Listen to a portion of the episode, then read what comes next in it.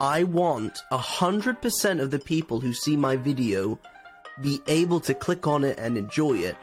Every video that I upload, I want at least something that would make any Magic player be able to click it and enjoy it.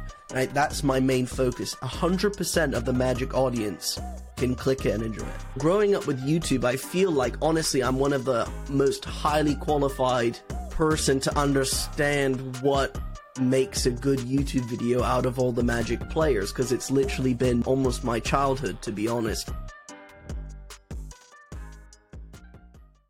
Harry, do you want to just introduce yourself? Maybe that's the best way to to get this started. Okay, sure. Yeah, I'm Harry. I guess you could say full time Magic YouTuber, clickbaiter, innovator. Um, I don't know. Some people like to call me a, a decklist thief. You can find me stealing many different Magic players' decklists and giving credit, of course, to make content off of. Some people say I'm a Gab follower, kind of you know, used to do midweek metagame podcast with Gabriel Nassif, Patrick Robertson. Um, overall, just magic lover, I guess you could say. Hold on, I want to, I want to, I want to go into two things you said. First of all, who is not a Gab Nassif follower? Is anyone that's actually not a Gab Nassif follower or a fan of Gab Nassif? I, I like to know who that is. Ooh, that's a good point. I think, I think I actually have received a, a few comments uh, about how you know I think if someone hates Control, they kind of see Gab as the face of the control players, and maybe they'll put their anger onto him. Okay, so they they they might people might project onto Gab yeah. all the things they hate about a particular defining archetype of Magic. I get it. The other thing you said is just Magic deck thief. Like, do, do people actually claim that people steal decks these days? Because I feel like there's no originality left in Magic. Maybe that's like a whole nother topic mm. in itself. But like, how could you not steal or be inspired by someone else's decks? I don't know. Yeah, I don't know. I mean, I just um, I think a lot of uh, interested magic comes out of deck building nowadays because the typical net decker style phrase, you know, to to label someone is quite more common than it used to be. Everyone's bringing what they think is the best deck to a tournament. Maybe FNM isn't as popular, so the most amount of content people are seeing is competitive content. Um, Magic Online's highly competitive, so I think it's quite easy to be a decklist thief because you can identify who actually made the decklist that I'm playing since not many people are original nowadays. Yeah, for sure. What's the funnest deck you've stolen? Like you must have played a lot of decks in lots of formats, right? But is there anything that comes to mind? the most fun deck I've stolen. I've definitely I think the thing that surprises people the most is vintage. So I have a lot of fun playing vintage. Um, I think actually my biggest break on YouTube and something I enjoyed the most was Coveted Jewel. I don't know if you know the card. It's a six mana artifact. When it enters the battlefield, you draw three cards and it taps for three mana of any color. That doesn't sound like something that'd be good in vintage, but turns out when you have something like Mishra's Workshop that taps for three for artifact mana and you're playing Black Lotus and Grim Monolith, you can cast Coveted Jewel turn one. You play Phyrexian Metamorph, you play Paradoxical Outcome, you can recast it, flicker it, with Ghostly Flicker, copy it with Metamorph, whatever. I think that was not only probably my favorite deck choice, but definitely something that got a lot of eyes on my channel. Yeah, was that the first video you did that got traction, or was it just one of your favorite videos to do? So that video was my first big video. I remember I actually uploaded it and then went to the Legacy event in Paris to go see, to actually go stay with uh, Gab, Gab Nassif. And it was doing really well when I uploaded it. And then when I was in Paris, I wasn't uploading videos, but my YouTube channel was still getting like 5,000 views a day, which was like a big deal at the time, because that video was getting 5K a day. And I actually, there was um, a plane ticket mix up, because I, I didn't book my plane tickets. Um, someone else booked my plane ticket for me, and there was miscommunication. So I just stayed five days extra in Paris. And over those five days, I got like 25, 30,000 views on my channel, and all of them was on the Coveted Jewel video. I was thinking, wow, that's that was a big deal at the time.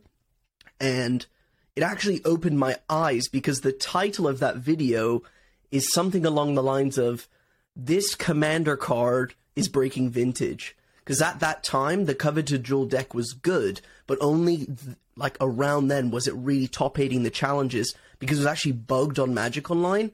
Coveted Jewel has this weird r- wording at the bottom. I did describe it. You draw three cards when it's the battlefield. You can tap it for three mana, but it says if an opponent would attack you and you don't block, or it's worded weirdly. If an opponent would attack you and one at least one of their creatures aren't blocked, they take the jewel and they draw three cards and they untap it.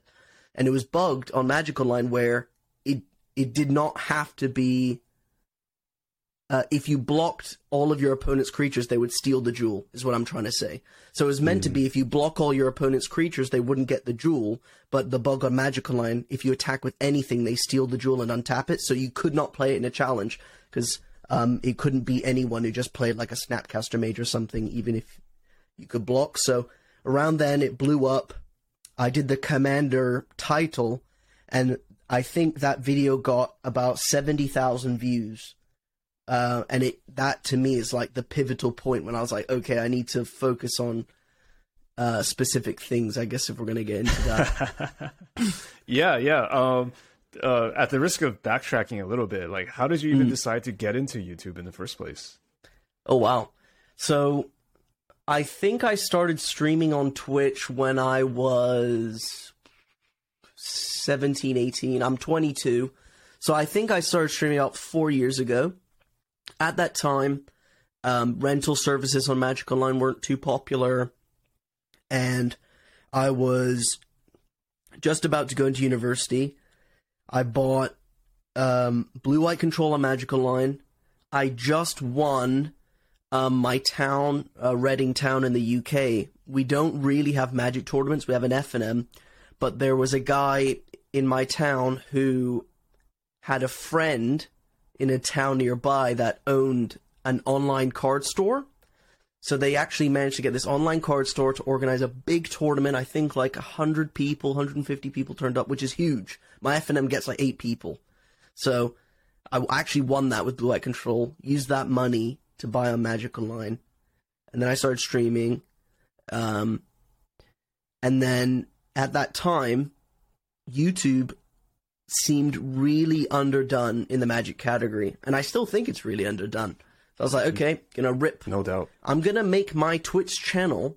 My my original idea is my Twitch channel is actually a live YouTube.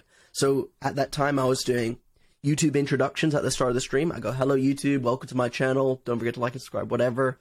Then I would play, and every round I would say, okay, back for the second round, back for the third round, and I'd kind of use Twitch chat as a live YouTube comment section, stuff like this. So that was kind of my first logic.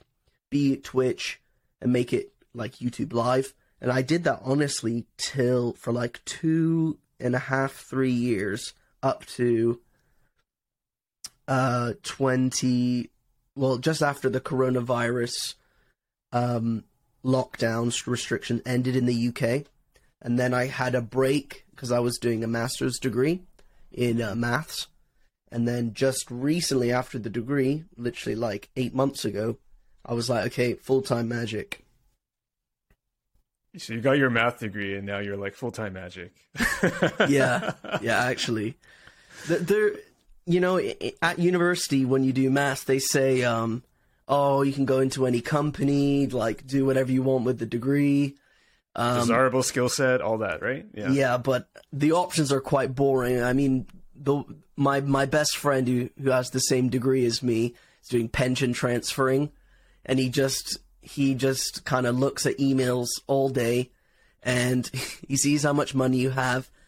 I don't know how it works in China, but in the UK, if you go throughout your life working, a lot of jobs have like pensions that they take off your pay. So maybe over the course of six jobs, you'll be in four different pension funds. So he just groups them together, tells you how much maybe you lost, how much you charged. I mean, it's like so bo- so boring.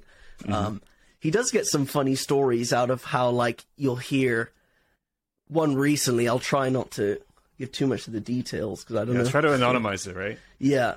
Basically, this two brothers sold a massive company in uh, a sort of building vehicles style company. They're like building these vehicles. They sold the company for like 60 million and they split it 50-50 because they're brothers and both brothers went to this company because they have an investment section and one invested they both invested 10 million pounds one brother left it in for a year and the other brother oh what did he do?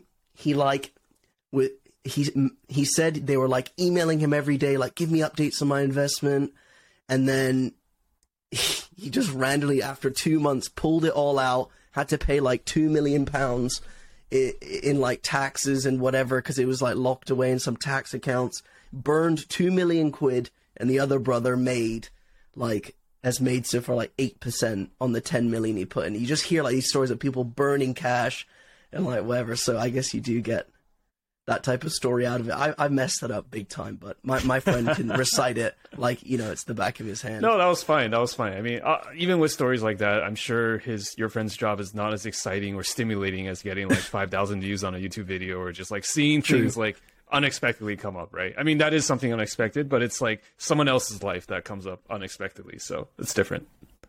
But what was it like those two three years streaming? Like, it takes quite a bit of commitment to mm. to stream. No.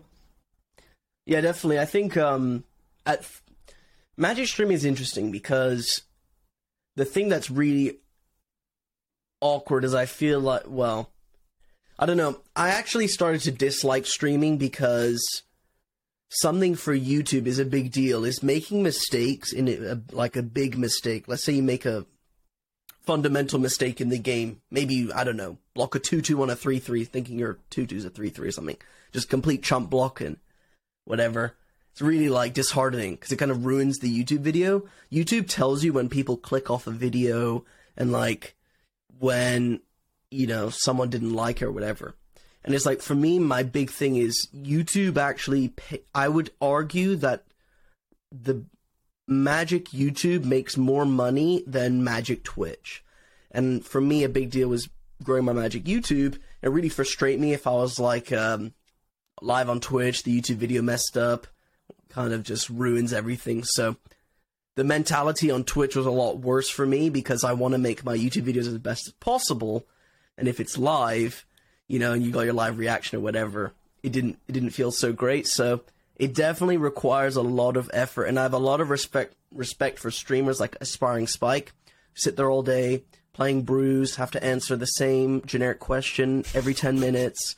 yeah. um, you know, you got people giving you deck lists from like 2005 asking if it's viable in 2023. Mm-hmm. So stuff like this, like, it takes a lot of effort and patience, which is something that, you know, I'm not perfect with, especially when I was like 18, 19. There are some clips of me raging really hard.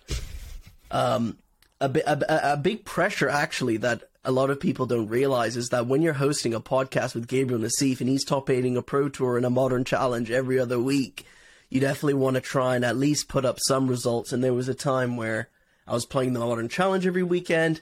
I wasn't I wasn't doing great, and I think it didn't help because I won. I won a Pioneer Challenge, like the second ever Pioneer Challenge when the format got released. I was like, okay, I'd like to do something again, and I I think I lost like two winning ins like in a month for the toppy, and that like there's a very famous clip of me like raging, uh, saying like, you know, F Magic, I hate this mm-hmm. game. Uh, and what I didn't realize is that Gabriel Nassif had my stream up with like a thousand people watching, oh, and they're man. all kind of laughing at me raging and whatnot. So there are definitely, you know, some highs and lows from Twitch. Uh, there, there are some bad moments clipped. Let's let's put it in perspective though, right? Because like basically at 17, 18, you were already performing in front of like thousands, if not more people live and you were already playing Magic at a high level because I, have seen some of your Magic gameplay, and I know you like to say you have casual gameplay, but I mean you're you're, you're a decent Magic player. Like, I mean, I, I, guess everyone is a casual player compared to a Gab Nassif or, or somebody like mm. that, but you're you're pretty good at Magic. You're probably like in the upper percentile in the world at Magic, I dare say. Or I guess anyone who's really logged into Magic Online probably already is, right? And, and I'm just thinking about when I was 17 or 18, I barely knew how to talk, so I. I put it in perspective, you you're doing incredibly well for your age, like right now, and also three four years ago. That, that's kind of why I wanted to talk to you. You also figured out something super early on, which is like to actually make content for YouTube as you're doing Twitch. I actually feel like a lot of people still haven't figured that out, and it's 2023. Like I've talked to a mm. lot of mm. people who are like, I should have done YouTube like X years ago, but now they're kind of captive by doing Twitch. If that's like maybe that's too strong a term, but I I, I feel like you figured something out early on. Like how did you figure that out? Like were you just very intentional from the beginning? Like I want to do YouTube, or what was it? Um, I think a big inspiration. I don't know if you're aware of him is Ludwig, the Twitch streamer. Oh, He's absolutely. Yeah, I mean, yeah, yeah, Ludwig's huge. Yeah. Yeah, his his logic actually was exactly that. I'm going to make a Twitch channel. I'm going to use YouTube to move people over to my Twitch. Because um, Twitch discoverability is shit. So it's like he was yeah. using he was using YouTube to funnel uh maybe it's the other yeah, I guess he was using YouTube to funnel into Twitch and or yeah, maybe was, also yeah. Twitch into YouTube. Yeah, yeah. It, it's vice versa and that, that's what's so strong about it. You know, when you're not live on Twitch, no one knows you're a Twitch streamer when you've got a YouTube video, at least someone's seeing it every, you know, 10 minutes or whatever. So yeah. that's where you got your inspiration from. Yeah, definitely at the start, Ludwig was a big one. Just kind of having a YouTube addiction, actually. I, I, I, I feel like I'm in the right age where I, I remember I lived in Canada for 10 years for, or 11 years from like 1 till 11. And when oh, I was word. just. A... All right. I'm, I'm actually Canadian, so by the way. I've lived in China for 10 years, but I grew up in Canada, uh, so oh, yeah. okay. Yeah. No, exactly. I lived in um, Oakville near Toronto. I don't know if you know.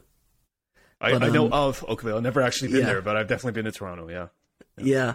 And when I was young, we obviously had a TV and some computers, but my dad had like this computer in the basement that was like I don't even know, maybe in like a boiler room and it was like connected to the TV and sometimes he would like put a YouTube video on the TV. But it back then YouTube actually to be honest was kind of like porting really old TV shows onto the TV or like watching highlights. You know, you weren't really getting news. So maybe like 10, 11, I was aware of YouTube and interested in it. And then moving to the UK, we had, we, I was moving around the country like while my parents tried to find work. And, um, you know, you use YouTube.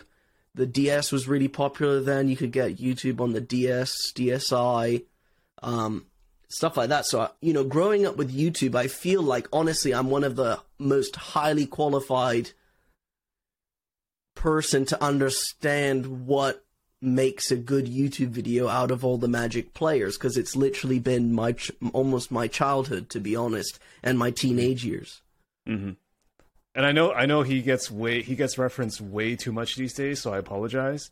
But it's almost like that Mr. Beast kind of like studying how videos are done and just like, and maybe maybe like as a consumer, you're already like like it's in your blood, right? Like it's basically people in your oh man, I, am old, so I'm just gonna say people in your generation just like grew up with YouTube, right? Like I grew up in an era where there was no like internet. Even I still remember like the '90s when there was no internet and you were not mm even alive back then. But uh, you know, ICQ just came out. But anyways, I'm I'm just I'm I'm totally going to get off my lawn right now. Um, but just like growing up for you, growing up like in YouTube, like you know, like it's in your blood, right? You know how to make like you know what's entertaining, which is what I found in your in your magic videos. Is like the reason why your videos are so captivating is because they're really not magic YouTube videos. They're just YouTube videos that happen to be about magic. Would mm. you say hmm. that's fair? Yeah, I mean, the thing that I've actually taken from Mr. Beast because I actually watched him when he had less than 100,000 subscribers because he started in was it when he was like counting to like X number? Is that, yeah, that yeah. back then? Okay, yeah, that was there was crazy, that. But, he did yeah. like he did like a reading the dictionary from the start to the end. He did all this crazy stuff that actually went quite big in like my area of YouTube, like the young, crazy YouTube stage. But um, what is it? Mr. Beast, his logic is I want a hundred percent of the people who see my video be able to click on it and enjoy it.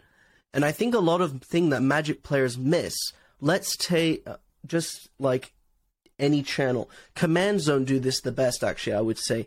Command Zone is a channel that, on average, any Magic player can enjoy it because everyone understands Commander and it's presented really well. However, if you take the average F person who goes to FNM, let's say it's a drafter. A drafter is never going to care about someone optimizing blue red Murktide and modern for the 74th sideboard card, you know? So what I've tried to do is every video that I upload, I want at least something that would make any Magic player be able to click it and enjoy it. Right? That's my main focus. 100% of the Magic audience can click it and enjoy it.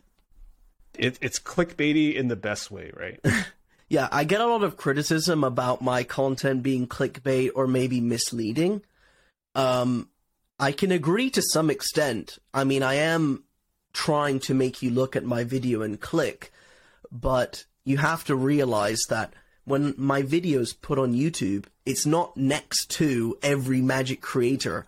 I'm next to, let's say, Mr. Beast. I'm next to, I don't know, BBC News. I'm literally next to every YouTube channel you can think of that's in the recommended page. I'm, if I'm there, I'm next to them and I have to draw your attention better.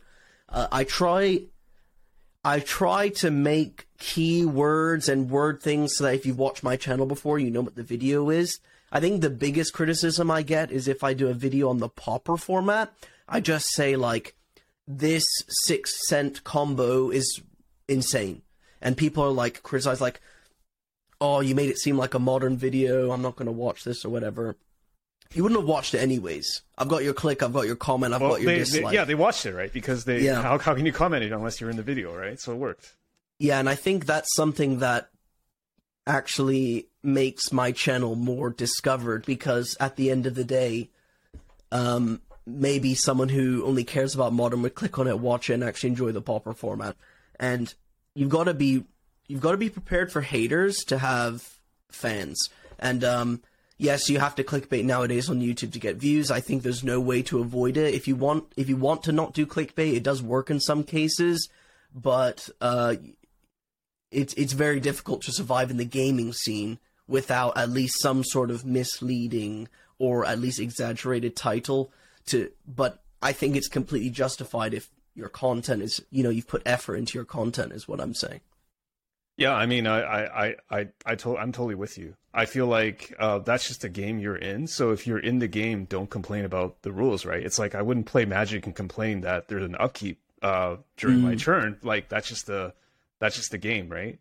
And also, yeah. I think that um, your videos, sure. I mean, the titles might be uh, what they are, but the but you're not you're not untruthful, right? It's like it's like in the end, you're still even if I clicked on it on your video because I like One with Nothing, I want to see you play with it. It's a it's a dredge or discard deck, so it's it's aligned with what the the title is. Um, and if you didn't title it that way, like you said, maybe 99% of Magic players wouldn't even click on it. Like if you if you just said this is an Asmo league or something, like that's just so boring. Like who's going to click on it, right? So I don't know. Yeah. I, I feel like the end justifies the means as far as YouTube is concerned. And I also feel like we shouldn't be too caught up in these like principles or be high and mighty about how we achieve our aims. Like it is what it is, right? Yeah, I think um, some people, at the end of the day, no matter who you are, you like let's take Mr. Beast for example. If you you will always have someone who dislikes or disagrees or hates what you do and it's either done through you know claiming that your title's clickbait or whatever. You gotta. I'm I'm used to it at this point. I, have had way. Uh, I actually kind of laugh when someone says that my content is clickbait because it. You you've got to be completely desensitized to hate, or you won't you won't be able to stay afloat on YouTube. You you will get hate even if you title your videos like, Asmo League four two or, or four one or whatever. You will always get hate. So you know, no matter how you want to do your YouTube content, got, got to be prepped for someone to kind of want to stomp on your foot or something. Yeah, I also want to ask you, Harry, like on the technical side, how did you get so good with um, your YouTube videos, like with the cuts, the intros? Like mm. the whole reason I, I I started discovering your content was because uh, Anuraag Das said like, "Hey, Harry, just like he tweeted one day like Harry makes the best like magic YouTube videos, full stop." And I just started watching your stuff, and I couldn't stop. Like, how how mm. did you learn all like the technique of or the technical aspects of it? a long long process, you know.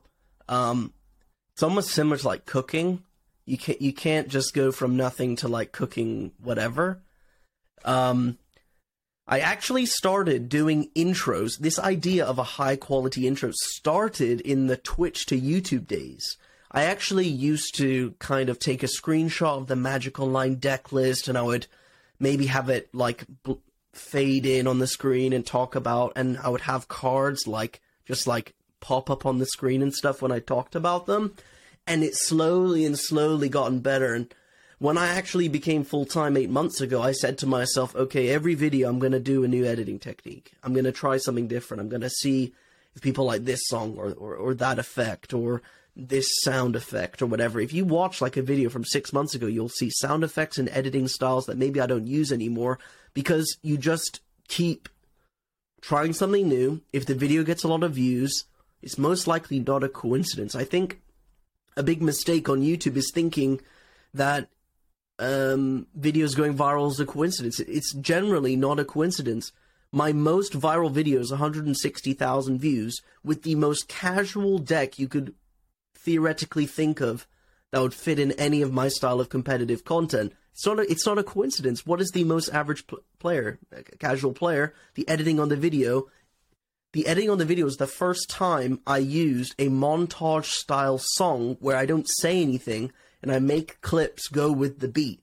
So the first time I do a very nice editing strategy with a very casual deck that anyone can enjoy with new editing styles went super viral. So it's stuff like trying ev- things new every time, don't fall onto a train track system. A lot of YouTubers will get stuck at the same amount of views because their content is exactly the same, and that's mm. why. Definition of insanity, right? Like do the same thing, expect a different result, basically. Yeah. Yeah, exactly.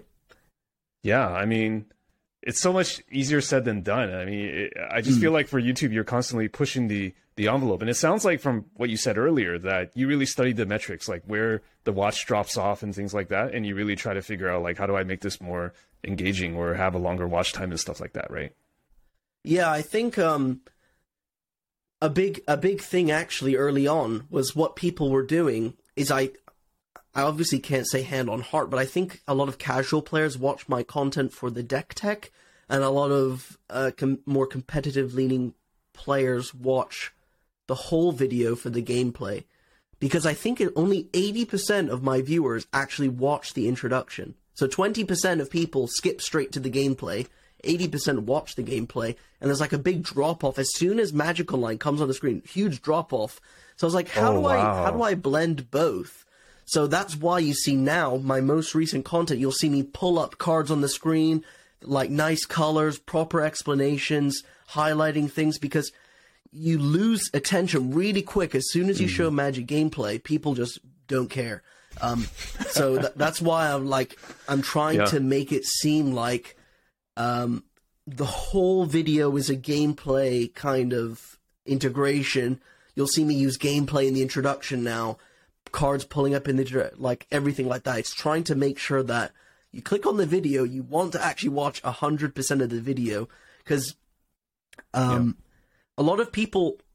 I've kind of been you know torn between what what actually makes YouTube push a video.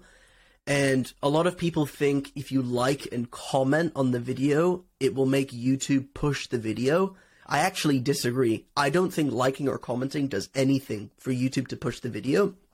I think what mm. makes YouTube push the video is obviously you click on the video, but it's actually the watch time. What does YouTube want someone to do on their website? Watch videos. Stay if, on their website, basically. Exactly. So if YouTube sees uh, you, one of your viewers click your video, but only watch one minute of a 10 minute video, yeah, that's, that's like, actually that's bad for their website, right? So mm-hmm. they they will I would assume would show it to less people. So nowadays, I actually never ask for a like or comment at all. I, I used mm. to ask hmm. all the time. The only thing I care about is subscribe because if you click the subscribe button, that means you will click a future video. If you are willing to subscribe to me, you click a future video. I actually want to be in your sub box. I don't care about like, don't care about comment. It's mm-hmm. subscribe and actually watch the whole video. I think makes a viral. Video. Yeah, I, I, think you're right. Like like and subscribe, uh, like and comment are just so secondary. I'm sure they matter somewhat, like in terms of signal, but I it's not the dominant signal for sure. Like like 100. percent It's got to be the watch time or like something else, right? As you said. So mm. you're so analytical and intentional with YouTube videos. Like, are you like this in other parts of your life too? Is it is it with magic? is it with like other things? Is it with math? Is it with other parts of your life? Or are you just like super deep into YouTube for some reason and nothing else? Um, I think it just comes from magic, right? You know, playing magic from a semi young age kind of taught me that in every spot that you're in, there generally is the best decision that you can make, no matter if luck is involved. You know, when you put, let's say, Reid Duke in the finals of the Pro Tour and he's mulligan down to three, he's not going to concede. He's going to make the best decision he can possibly make with three cards. That's exactly what I try to do. You know, you can argue there's an element of luck to YouTube, but then how come, you know, I've been able to climb from 4,000 subscribers to however many in six months in the Magic category, which is arguably quite a small category. You got to make the best decision that you believe in. That's kind of how I look at it, rather than um, an analytical sense. It's more just philosophy from Magic, I think, and trying to be a competitive Magic player. Do I do it anywhere else in life? I don't think so. I'm quite. I'm actually quite lazy outside of YouTube. I mean, I'm in a lazy I once a month I feel very lazy, and it's actually hit me recently. I haven't uploaded a YouTube video in five days, um, so I, I, get these kind of uh, you overwork and then you just yeah. bomb out, and that's yeah. how I've been. So, um, I wouldn't, I wouldn't say I'm super analytical outside. I'm I'm a very logical person. I think yeah, maybe I'm anal- yeah I'm analytical. Sure, I'll, I'll take it. I'll take it.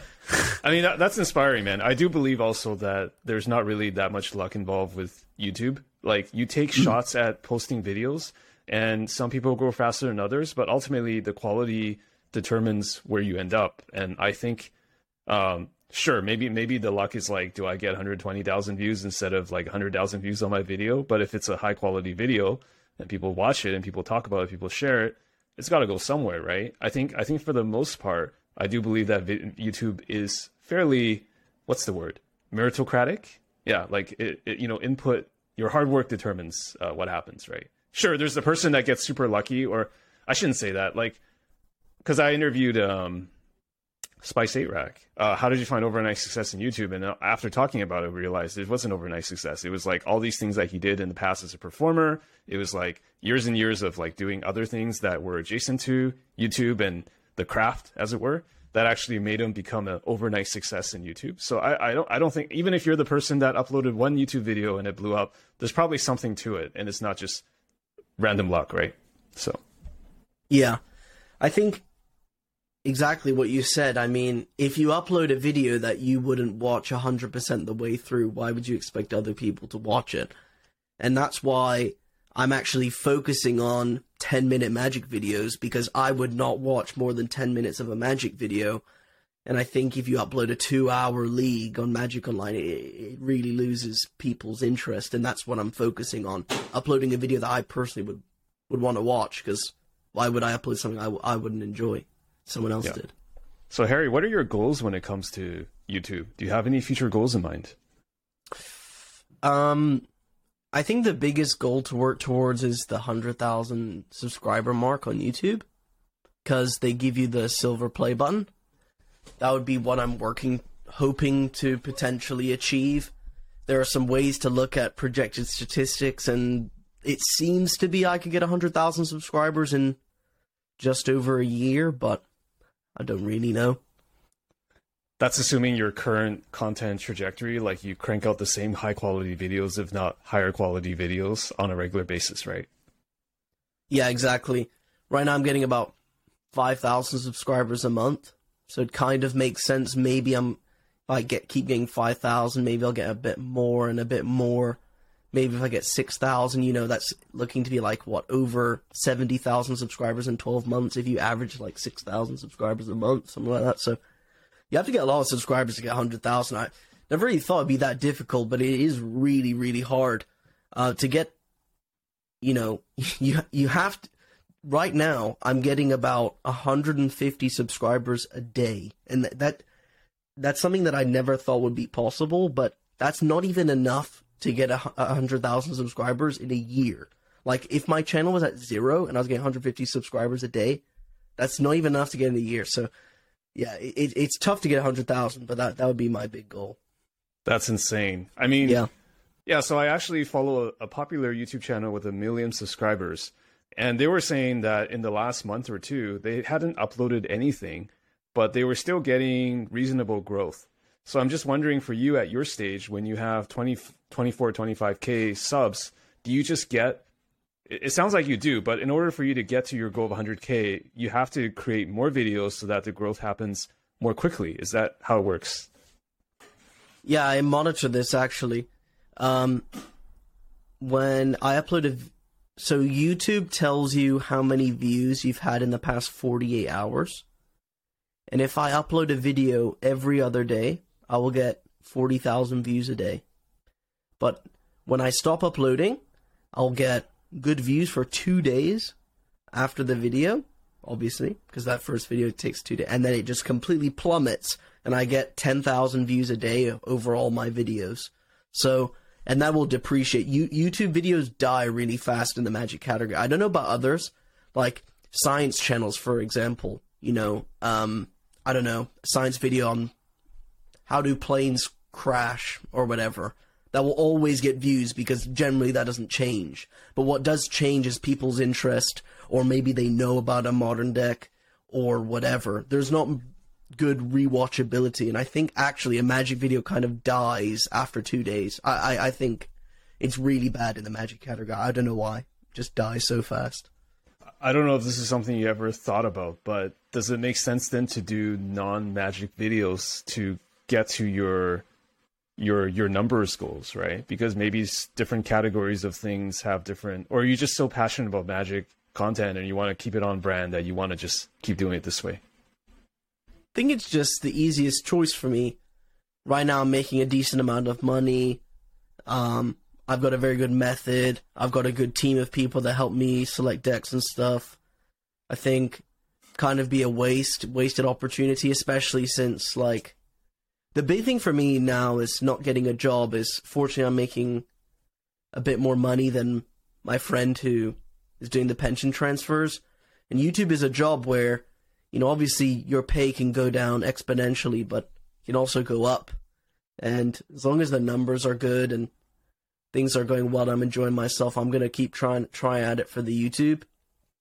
Um, yeah, I think you know the the hundred thousand goal is not like life or death for me. I don't I don't mind if I don't make it there. Kind of, it's just me seeing where I can go with this. You know, I'm in a pri- privileged position to be able to play Magic and make decent money from it. I'm just kind of rolling with it till it dies. Is that also why you've decided to become more behind the scenes? This is kind of a topic shift into the podcast, mm. right? Like I think you recently said something about wanting to be more behind the scenes or maybe continue to stay on as an editor, but maybe not in front of the microphone. Mean, that's kind of a weird metaphor, I guess, because people don't necessarily see you unless it's a video podcast. But mm. um, but to not be front and center is that is that also part of it? Is just like wanting to focus more on YouTube or other pursuits? Um, I stepped down from the Midweek Metagame podcast just because it's really hard to balance so many projects, and um, I think that the podcast scene in Magic is very difficult, and with me not really playing tournaments and you know not really playing the side of modern or pioneer that they're you know Pat and Gab are talking about, I just felt kind of out of place on midweek metagame. Definitely think that my time is more well spent just editing the podcast for them and focusing on my content and also just downtime. I mean, YouTube videos take a long time to make and making a YouTube video during the day and then having to record a podcast and edit the podcast was uh, definitely rough on the Tuesdays or Wednesdays we recorded. Yeah, no doubt. And it's also so interesting like when YouTube is so fast paced and instantly you get feedback to then have a podcast where it's a lot more how do I say like a lot more analog? Like it's a lot more traditional. It's like you record something you don't know how many people listen to it. You kind of do but you need to wait for numbers to come back. There's no like immediate feedback as when you're streaming or uploading a video. Like um it, it sounds like you you started podcasting first right? Uh, before doing YouTube. Um yeah I actually before I oh I don't even know. My first podcast was actually with two people from my FNM um, in my town, Reading, we used to have like two or three cars I would drive to the PPTQs that used to be nearby. And um, me and my friend Josh and Alvaro, us three started a podcast that went for a while, but they were both two guys with full time jobs. And I was a student streaming on Twitch part time. So that podcast kind of fell through. And then it was actually Pat, Patrick Robertson, who kind of was friends with me at the time. We met through Twitch chat. He said, "Look, if you want to do a podcast every Monday, you know, I'm I'm free." You know, at that time he was just uh, married, no kid. So him and I started after two episodes. Gab actually messaged us and was like, "Where was my invite?" Because we met through Gab's right. ch- Twitch chat. Yeah. So then we were like, "Okay, Gab, do you want to be on the podcast?" Then he was like, "Yeah." So then I think it's like episode three of Midweek Metagame, or maybe episode four. I don't quite remember. Gab joined the squad, and then from then, it, that was like three years ago. From then, we did loads and loads of episodes, but it's only been very recent. I felt like left out because I, I, just don't, I don't, I don't play competitively anymore compared to them. Just kind of f- feel almost left out. Sure. Yeah. I mean, uh, you're you're you're busy with other other things like making um, awesome YouTube videos. And uh, I do want to ask you though, because you've done so many, so you've done so many episodes of the podcast. Like, are there things that you would that are particularly memorable that you would take away? Like maybe lessons learned, if that's I don't know if that's like too heavy-handed a term, but just just looking back on that, I, you guys have done what like over 150, 160 episodes. Like, w- mm. what what's that experience been like? What did you learn? Um, what did I learn? Honestly, I think that midweek metagame was more of like a passion project, like good competitive uh, support. Like if you want to be a competitive player, you have to like reflect or speak about deck lists or at least something. So, kind of having just you know three dudes that want to talk about Magic every week competitively it's how you get better, right? You got to listen to people disagreeing with you, agreeing with you. Um, maybe public feedback was somewhat useful as well. That was more like helping me become a better competitive player rather than content creator. Interesting. So it's almost like, I mean, obviously you're talking to two people who are very good at Magic as well. So it's it's just it's almost helping you become a better player. It more more than like I learned something from doing the content, but it was just more like an opportunity every week to to discuss strategy and and share ideas. That's what it sounds like, right? Yeah, exactly. It was something at, at that time when we started the podcast. My logic was if you count your viewer base as like a tree, you want as many roots from the bottom of the tree to kind of get new viewers. So it was it was something along this lines that I wanted as many forms of content as possible that I'm producing. But now I'm so focused on YouTube, I think that it doesn't really apply anymore because YouTube's discoverability is is so good. What's it like to podcast with Gab Nassif? Mm. Is is good. I mean, literally every week, one one Facebook message like I played Pioneer this week and some Legacy. I whatever. Hop on, talk. He'll criticize you or agree, and then say goodbye and leave. I, I think there wasn't much preparation to the podcast really. Every week, we kind of just send one or two Facebook messages. Can you do tomorrow? Yes. What did you play? That that kind of thing. Hop on, talk, leave. That's that. That's how it rolled for a long time. I kind of would share my ideologies with Gab on like what I think he should do with his content after his stream. We talked about some things with his Twitch, YouTube, stuff like this. That side of things was fun, but nothing more than just, you know, average friendship. I think a lot of people there's two things that I find interesting about the public like some people's opinions on pro players. One is that they think every card in their hand is um, solid gold and they'll only always have the nutted cards. And another thing is like they think there's some sort of these like robot non-humans that are really hard to be friends with. But at the end of the day, Gab is just a really good friend of mine. Stayed at his house. He is a normal human being. He does things that everyone else does, you know. So just just people, really. It's it's a fun time, and there's nothing stopping you kind of doing your own thing with your friends. It doesn't even have to be a podcast. You can just you know, come every week, talk about magic, and leave. Yeah, I, I I'm sort of asking you because this is a this is a podcast in itself, but I did have like so many different interactions with Nassif over the years. I interviewed him for Humans of Magic like a couple years ago. Um, he and I always have always been friendly. Uh, I guess we might have like met once or twice, but mostly on the internet.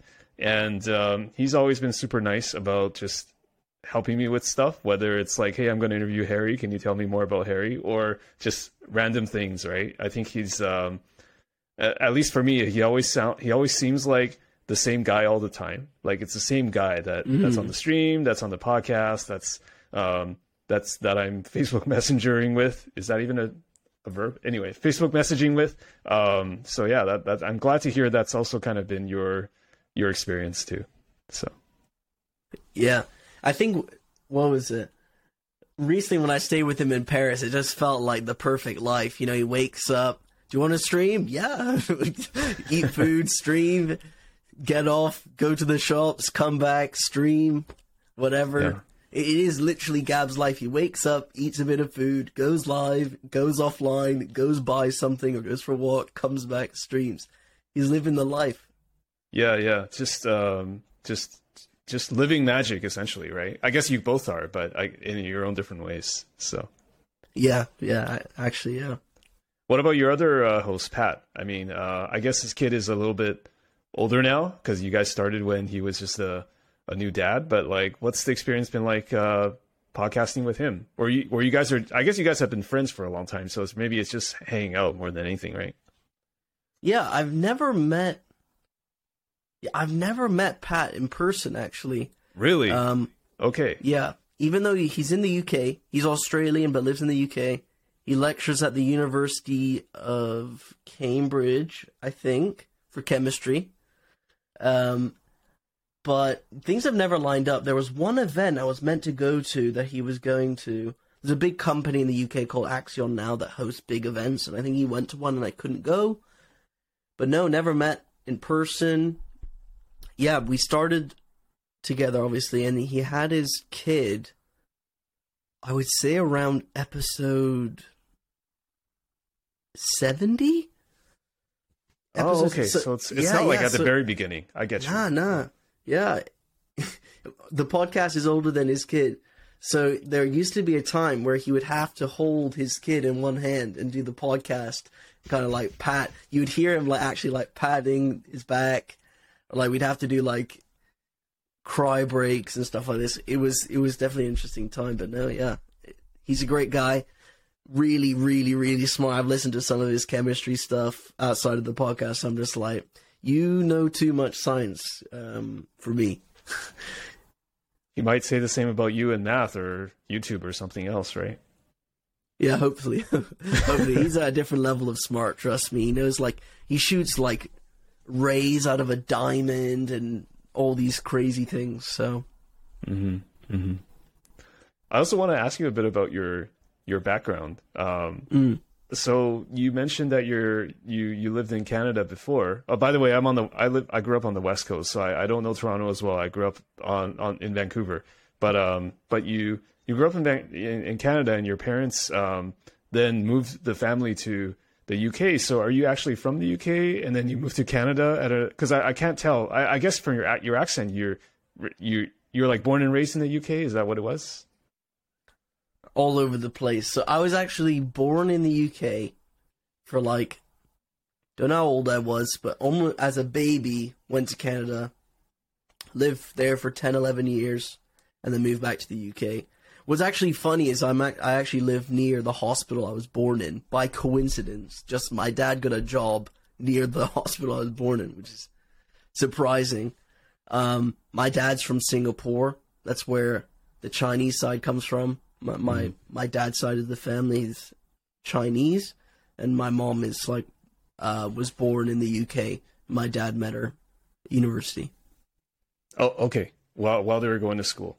Uh, yeah. while while he was going to school, at least, yeah, or both. Yeah, I'm I'm very into Chinese culture, I guess you could say.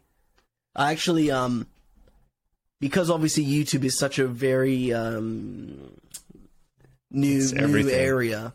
Yeah. I, I make sure that it's not the only thing that I do. So I actually take Mandarin class twice a week, pri- private tuition, to make Okay, sure how- I have something. How how good is your Mandarin? 呃，我会说一点点中文。你会说一点，那我也会说一点。Yeah, it's pretty good. So, how long have you been taking the lessons for? 呃，六个月。 六个月. I gotta translate this for actual listeners. So six months, I believe, is what you Yeah. said, right? Okay, Yeah. okay. That that's Uh, awesome. So so you did you don't you guys don't speak Mandarin in at home or it's or it's just it just switched to English really at a really young age or what? My dad doesn't speak any Mandarin. I just kind of started it as a side project. I I have a very close friend uh, in Taiwan. Actually, he he came to university in the UK. Made friends with him last year, and I started to study Chinese as like on my own as like a fun little hobby. So I did like a year of like reading, like learning random phrases, whatever. I wasn't very good and then I got a tutor um six seven months ago, just twice twice a week. Um, yeah, I, I like to kind of go to the supermarket and speak with people, stuff like this. Try and actually learn Mandarin because I'm maybe looking at like going to Beijing. There's a good uh, scheme to teach English over in China for like six months to a year Mm-hmm. kind of have backup options really because i don't think youtube lasts forever no matter who youtube is bound to die or some, some or magic either Yeah. or or my career one of those three is bound literally 100% likely to happen magic could die on youtube my channel could die or youtube can lose popularity or monetization one of the three will happen so i want to have some backup plans but yeah I mean, I've, I've never heard that. Like, I, I I know having backup plans is good, but I highly doubt YouTube is going away for the next 50 years. Um, and I highly, I also highly doubt Magic will go away for the in the next 50 years. But hey, I I, I, I might eat my words, so I, you never know, right? Yeah. Yeah.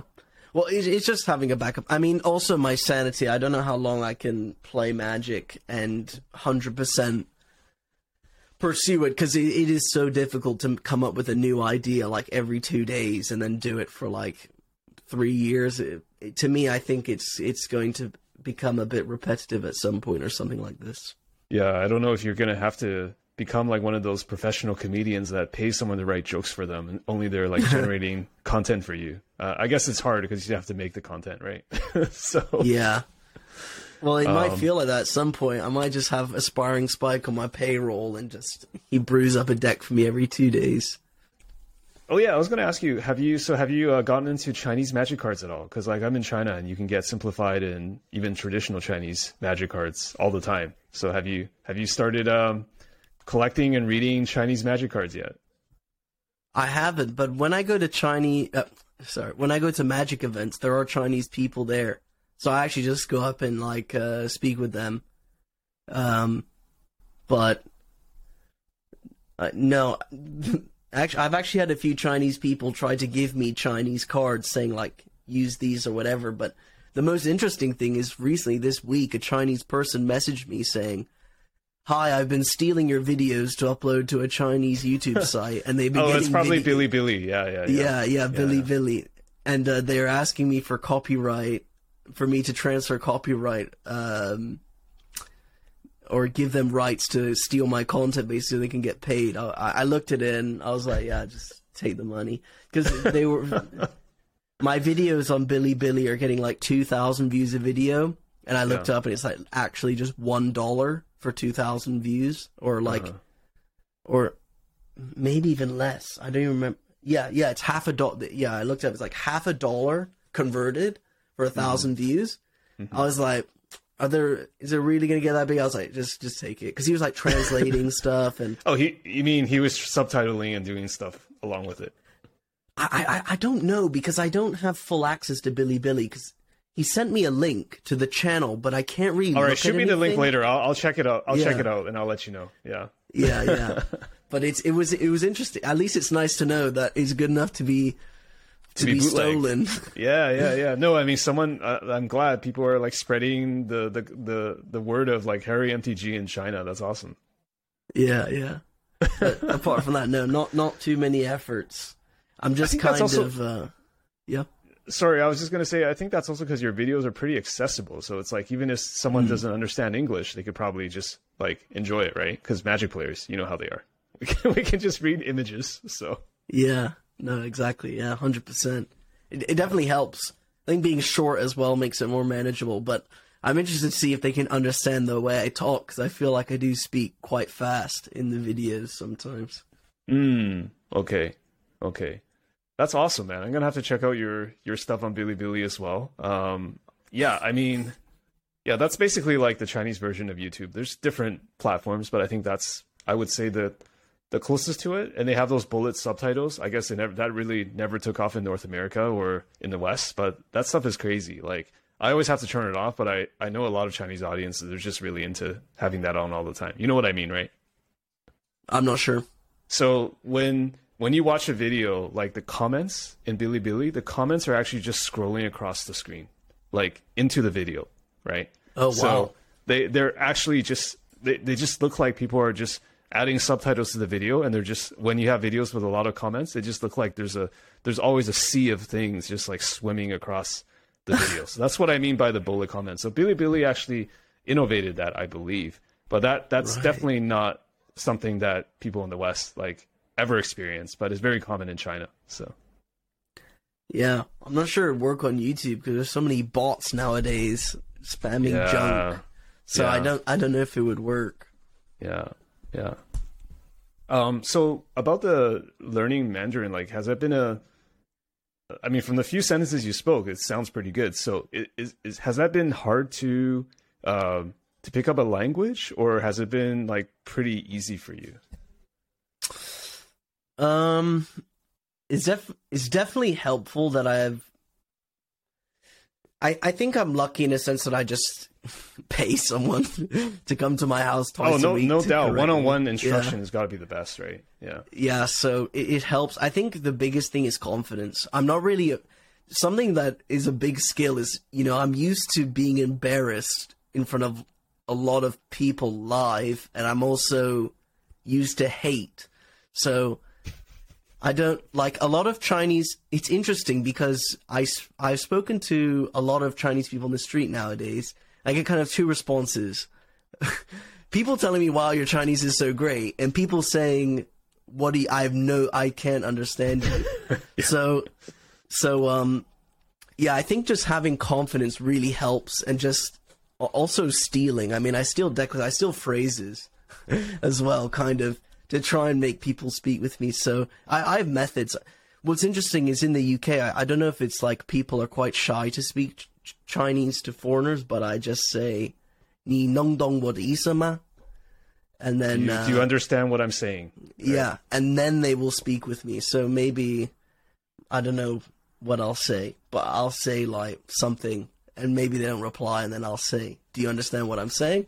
and yeah. then they'll speak with me because I think there's a big maybe Chinese people get like a oh ni hao I can speak Chinese, but so maybe yeah, they think yeah. like I'm yeah messing with them, and then maybe that kickstarts it. But yeah, I've had some very awkward moments. Like I was speaking with someone in a restaurant, and then he just said "ni shuo shenma," and just didn't mm. didn't. Speak. What are you What are you talk What are you saying? Right? Basically. Yeah, yeah, and then just like kind of not wanting to speak Chinese to me, it's just very awkward. But you just got to shrug it off, speak mm. with other people, um, kind of thing.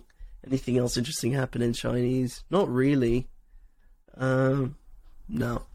I think the coolest thing is when I came home from uh, Legacy Barcelona. There's a bus, a shuttle bus that goes from Heathrow to my town, and it was I, I actually came in late, so I was trying to catch the last bus, and it didn't show up. Apparently, the bus driver got COVID or something. It was a very very sketchy canceled bus, um, and there was a Chinese person who was also going to be on the bus, and I used Mandarin to kind of like book a taxi or share a taxi with them back. By coincidence, actually by coincidence is they live like two minutes away from me, which is really unlikely because I live in a really weird part of my town. Mm-hmm. So that kind of thing is cool. Just just having confidence to speak with people is a big deal. I think that that helps. I think it's also a cultural thing where um, Chinese folks might be more alien to like people just talking to them on the street. I feel like like because I kind of grew up. By the way, I, I I was born in Taiwan. I grew up in in Canada, so um, I, I definitely have seen different things culturally too, and mm. it's. Uh, the the reason why I say that is because like I, I think I think in Chinese culture you really don't really get approached by a stranger for almost any reason unless they're asking you for money or they're asking for directions. If they're trying to like make conversation with you, it's usually very out of the ordinary. The other thing I'll say mm. is that like you know how there's those YouTube uh not YouTube but just like TikToks or like small small short videos where like people will just like talk to somebody on the street and like give them something like uh they're kind of they're kind of cringe honestly it's like you know like they, they say i need money and then like people like they, they there's like a random oh, act of oh. kindness and then they repay yeah. them with like $50 kind of like the the the 2023 version of mr beast right uh, back mm. in the mm. day um, and those videos are like pretty popular in china and i think it's be- and like when people just take the western videos and then subtitle into chinese i feel like that's because it's very unusual for that to ever happen uh, in China. Whereas I feel like in the West, like you could just get approached for like random reasons, and like people are kind of used to reacting or responding on the street, right? So I think it's it's also like a different cultural thing. So it might not be like people um, are making fun of your Chinese or anything. Uh, it's just it might just be other reasons too. That's all I'm trying to say. Oh yeah, yeah, I yeah, I, I actually don't speak with like strangers. I I mean I only speak with like clerks, store clerks, or like waitresses. Like I go to Chinese shops and I try to speak with the. I, I love that you person. say that they're not strangers just because they work in a store or something. Oh yeah, sorry, yeah, but like, you get what I mean. Like I don't stop people in the street. Mm-hmm. I don't have mm-hmm. that type of confidence. I mean confidence to speak to like uh, the cashier. Got it. But Got yeah, it. I, I yeah. do agree. I, am not. I'm not surprised. I also have um, friends that I call. There's actually a video game that I also use is kind of random. I heard there's a game called VR Chat. I don't know if you know it. It's like a kind of a weird no, game. It's like no. a virtual reality game. And I read online somewhere that like, oh, Chinese people use it to to hang out. So I like went on it. And there's just like Chinese like somehow I can connect to lobbies in China and I can just speak with people from like actually from China. So like I'll literally, I've I've spoken to like so the new many chat people. roulette, only it's like safe, right, for people yeah, to use. Like, yeah, like Omegle or something. Like I I've spoken to so many Chinese people who don't know one word of English, and I'm just like, it's the best way because I literally can't cheat. I have to use hundred percent Chinese words, or you, they'll have no clue what I'm saying. So that that stuff as well has helped a lot. Again, just just confidence. Yeah, yeah. Hey, well, Harry, thank you so much for talking to me today. I feel like I've learned um, so much about you, maybe a little too much. I, I, I, I, I say that in the in the most jokingest ways possible. Seriously, it's it's really great talking to you and just kind of learning about a little bit of your slice of life and your Mandarin skills and uh, your magic YouTube uh, ascent. I have no doubt that if you really wanted to, you could get 100k, and then then you have to figure out what where you want to go after that, right? Do you want to get like 500k? Do you want to get the next plaque or a million or whatever? But um, uh, but yeah, like just just in terms of just real quick, like what's the best place for people to find you on the internet where you would like to be found? Ooh, YouTube, Harry MTG. It's all that matters. I love that. I love that singular focus. Thank you so much, Harry, for uh, taking the time, and uh, have a great rest of the day. Thank you. You too.